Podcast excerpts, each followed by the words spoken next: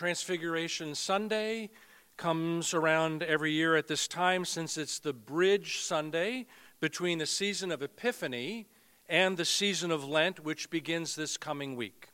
Comes around every year at this time, and given the name Transfiguration, it is not surprising to us that it always features a story of Jesus being transfigured on the mountaintop, changed from his normal human appearance into a bright and dazzling supernatural figure. Along with the Jesus transfiguration story from one of the Gospels, the lectionary each year on this Sunday also features a selection from the Hebrew Scriptures, of course. That selection is sometimes this morning's story about Elijah and Elisha, and sometimes it's a story of Moses on the mountaintop with God. And in one case, on the third year of the three year cycle, lectionary cycle, the story is about how Moses' actual face was changed, transfigured by being in the presence of God. This morning's Elijah and Elisha story, while not featuring a change quite like the change that Moses experiences, is an interesting change story nevertheless. It could be read as quite literally a passing of the mantle story, with the master, or we might use the word mentor, coming to that point in the shared journey with his student, where the student now has to take ownership and responsibility of the work that is ahead, but the student is not quite sure he is ready. The master, Elijah, keeps telling the student, Elisha, that he is to stay behind while Elijah goes on. And Elisha keeps refusing. Each time Elijah heads to the next place, Elisha comes along.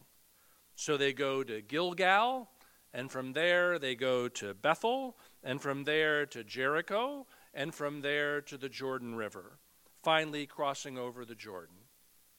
And then, after having crossed the Jordan, it is time for the parting. And suddenly, a heaven sent chariot of fire and horses of fire appear, and Elijah is taken up into heaven in a whirlwind. It is a wondrous and overwhelming supernatural moment. Elisha is amazed and he is grief stricken.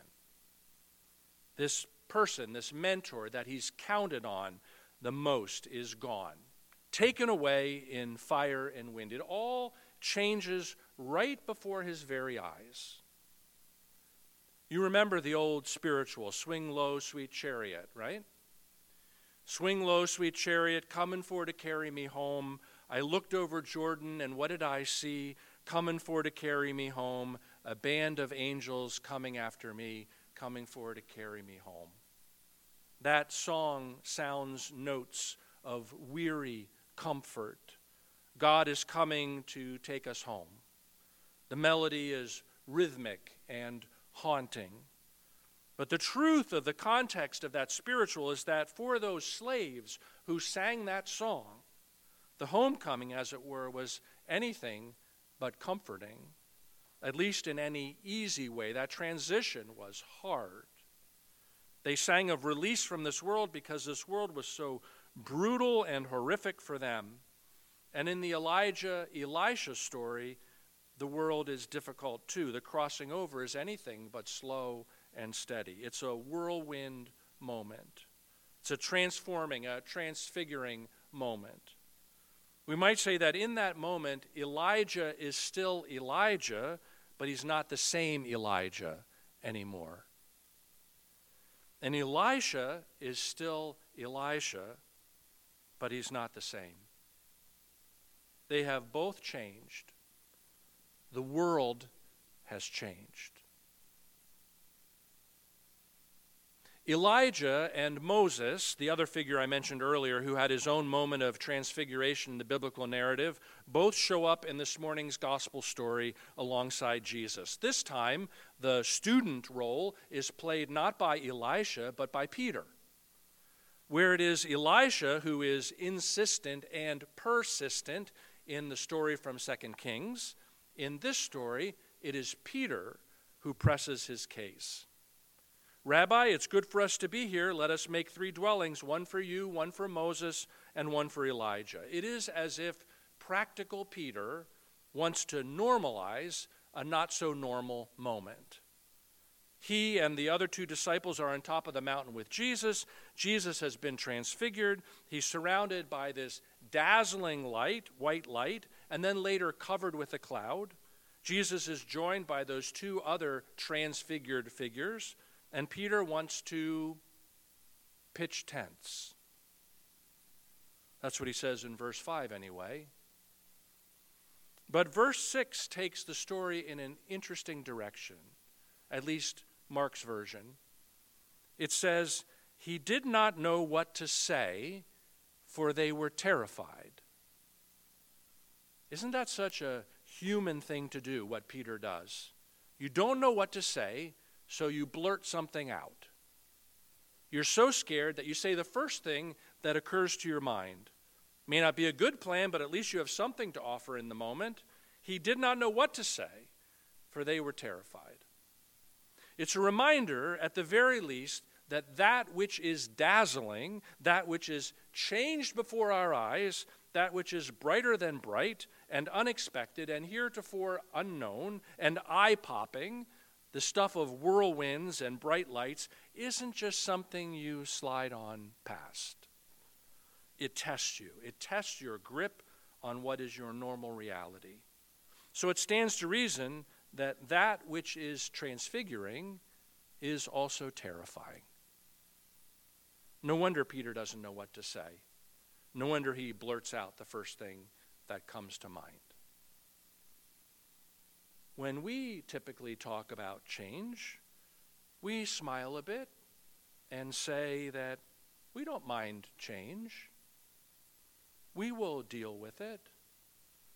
And usually we're thinking about a little bit of change. A little bit here, a little bit there. Things that we will need to do a little bit differently.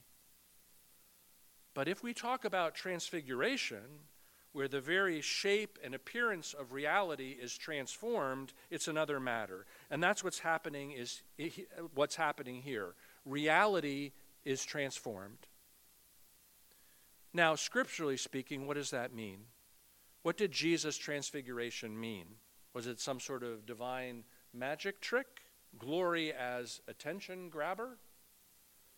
No, the presence of Elijah and Moses with Jesus there on the mountaintop would suggest that this was a moment, an event, when Jesus was brought into company with the other great prophets. That he was there to fulfill what they began. If that's true, then Transfiguration was not just a light show, it was a moment of prophetic intersection, of transformative confirmation. That is, the seemingly unreal, or at least the surreal, shows up here in the scripture story to confirm a new reality. In that sense, it is an attention grabbing moment.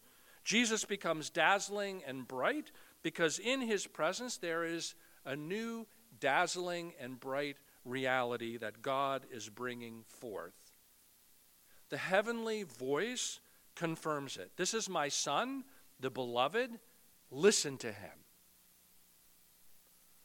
What exactly is the new reality? It's a dazzling new way of being, a new and better way of being human, as well as living into the image of God. Jesus, shining with God's glory, cloaked with God's approval, launches a new way. This then is a moment that says, Prepare to be dazzled not just by a bright figure on the mountaintop, but by a new and brighter vision for humanity.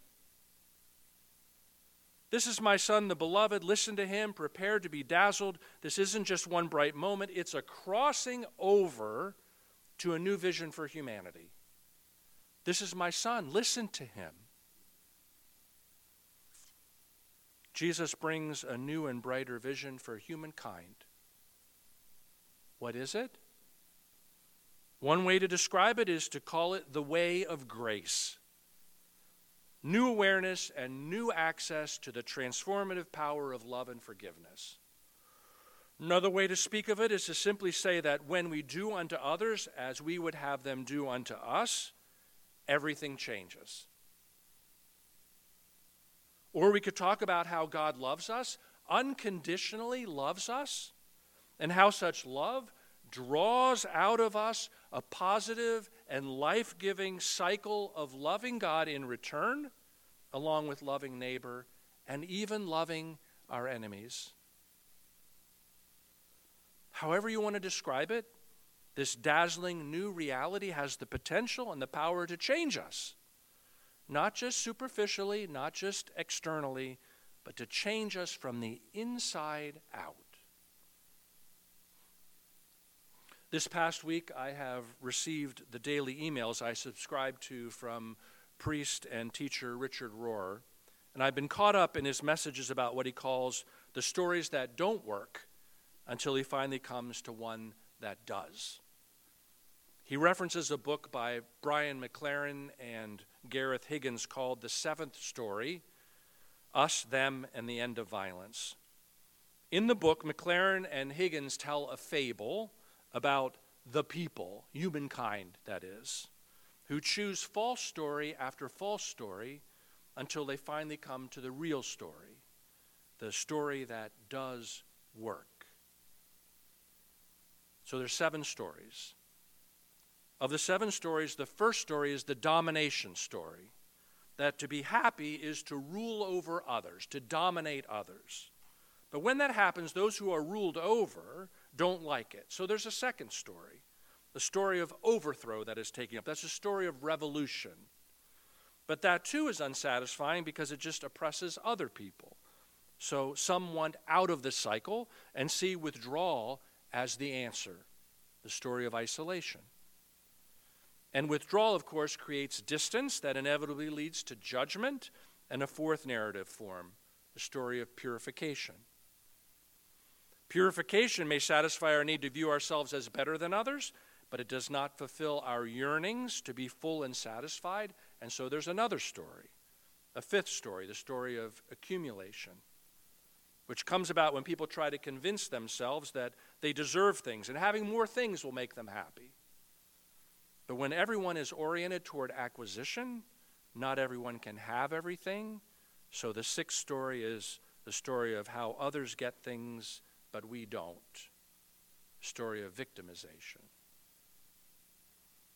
After outlining all of those normal stories according to the world, but unsatisfying stories, which McLaren and Higgins tell in fable form, Rohr says this Then something new. A poet come, came to town, a storyteller who knew that the domination story, the revolution story, the isolation story, the purification story, the accumulation story, and the victimization story were all destined to fail. They were destined to fail because they invited every human being who is already interdependent with every other human being, and even with the earth itself, to pretend instead that we are in a competition. The poet had a radical idea, the seed of a seventh story that will heal the world. In the seventh story, the story of reconciliation, we still get to win, just not at anybody else's expense. In the seventh story, the story of reconciliation, Human beings are not the protagonists of the world. Love is. Yes, what a radical idea. What a radically transformative idea. What a dazzling idea that at our core, we don't need to be in competition, that our interdependence is our true identity, that there really is such a thing as win win or maybe even win, win, win, win, win. that we are not the protagonists in the human story. That is, that we are not the main characters in the human story, even our own human story. Rather, love is. Love is the protagonist. Love is the main character. Now, that might not sound like a radical idea to you, but it is radical it is radical because to view the world through a lens of win win, to remove ourselves as the main characters in the human story, to shift from a commitment to competition to an acceptance of interdependence, to follow and trust a pathway of reconciliation, is something that is shocking to this world. It is shocking. But I would even say it is dazzling. It could be a change that rather than diminishing humankind, diminishing our control, our power, our safety, instead releases us. Releases us to wonder, to healing, to connection.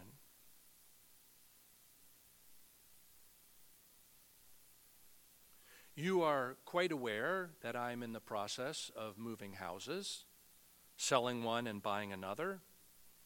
In that process, the real estate agents do everything they can to keep the buyer and the seller apart. They act as the go between. They do the communicating when there is negotiation going on. The idea is to keep the transaction from becoming personal. And for the most part, it makes sense. Who would want to know what prospective buyers really think about your decor or your style or how clean or dirty your house is? I have a ring doorbell. You know what those are? The audio and video. So I actually have caught some snippets of conversation as prospective buyers have come in and out of our house when we weren't there. It wasn't enjoyable to hear a prospective buyer, for example, kind of sneer when he heard how old the roof is. But the other side of it is this the system, like many systems in our world, is set up to be adversarial. One party always wants the other party to concede something. The other party wants the first party to stop being so picky and demanding. If your real estate agent is a skillful communicator, then maybe the feeling of being in competition diminishes somewhat as the focus is kept on getting the deal done. But nevertheless, it's still painted as a win lose situation, competition rather than interdependence. I've wondered a couple times if the people who want to buy my house actually knew something about me and how much the house has meant to me and to my family, and why we did some things to improve it and not others, and what plans and dreams I still had for it, what my next thing would be, whether that would change anything about the tone of the transaction. What if they knew that I'd be happy to answer any questions in the future they might have about living at the lake, about the neighborhood, about the particular geography or the culture of that place? What if we were linked by the transaction rather than separated by it? Would the whole thing feel different? Would we all see ourselves as connected in a way that is mutually beneficial? Now, is that a radical idea, a transformative idea, or is it silliness? Because that's not the way the world works. Where there's ownership and money and bank loans and agents involved, there's no interdependence, there's only competition. But let's recognize this if we don't have the opportunity to connect, to fashion something that is kind and good and mutually beneficial, how do we change the world? How are we changed? How is love moved from the sideline to the center.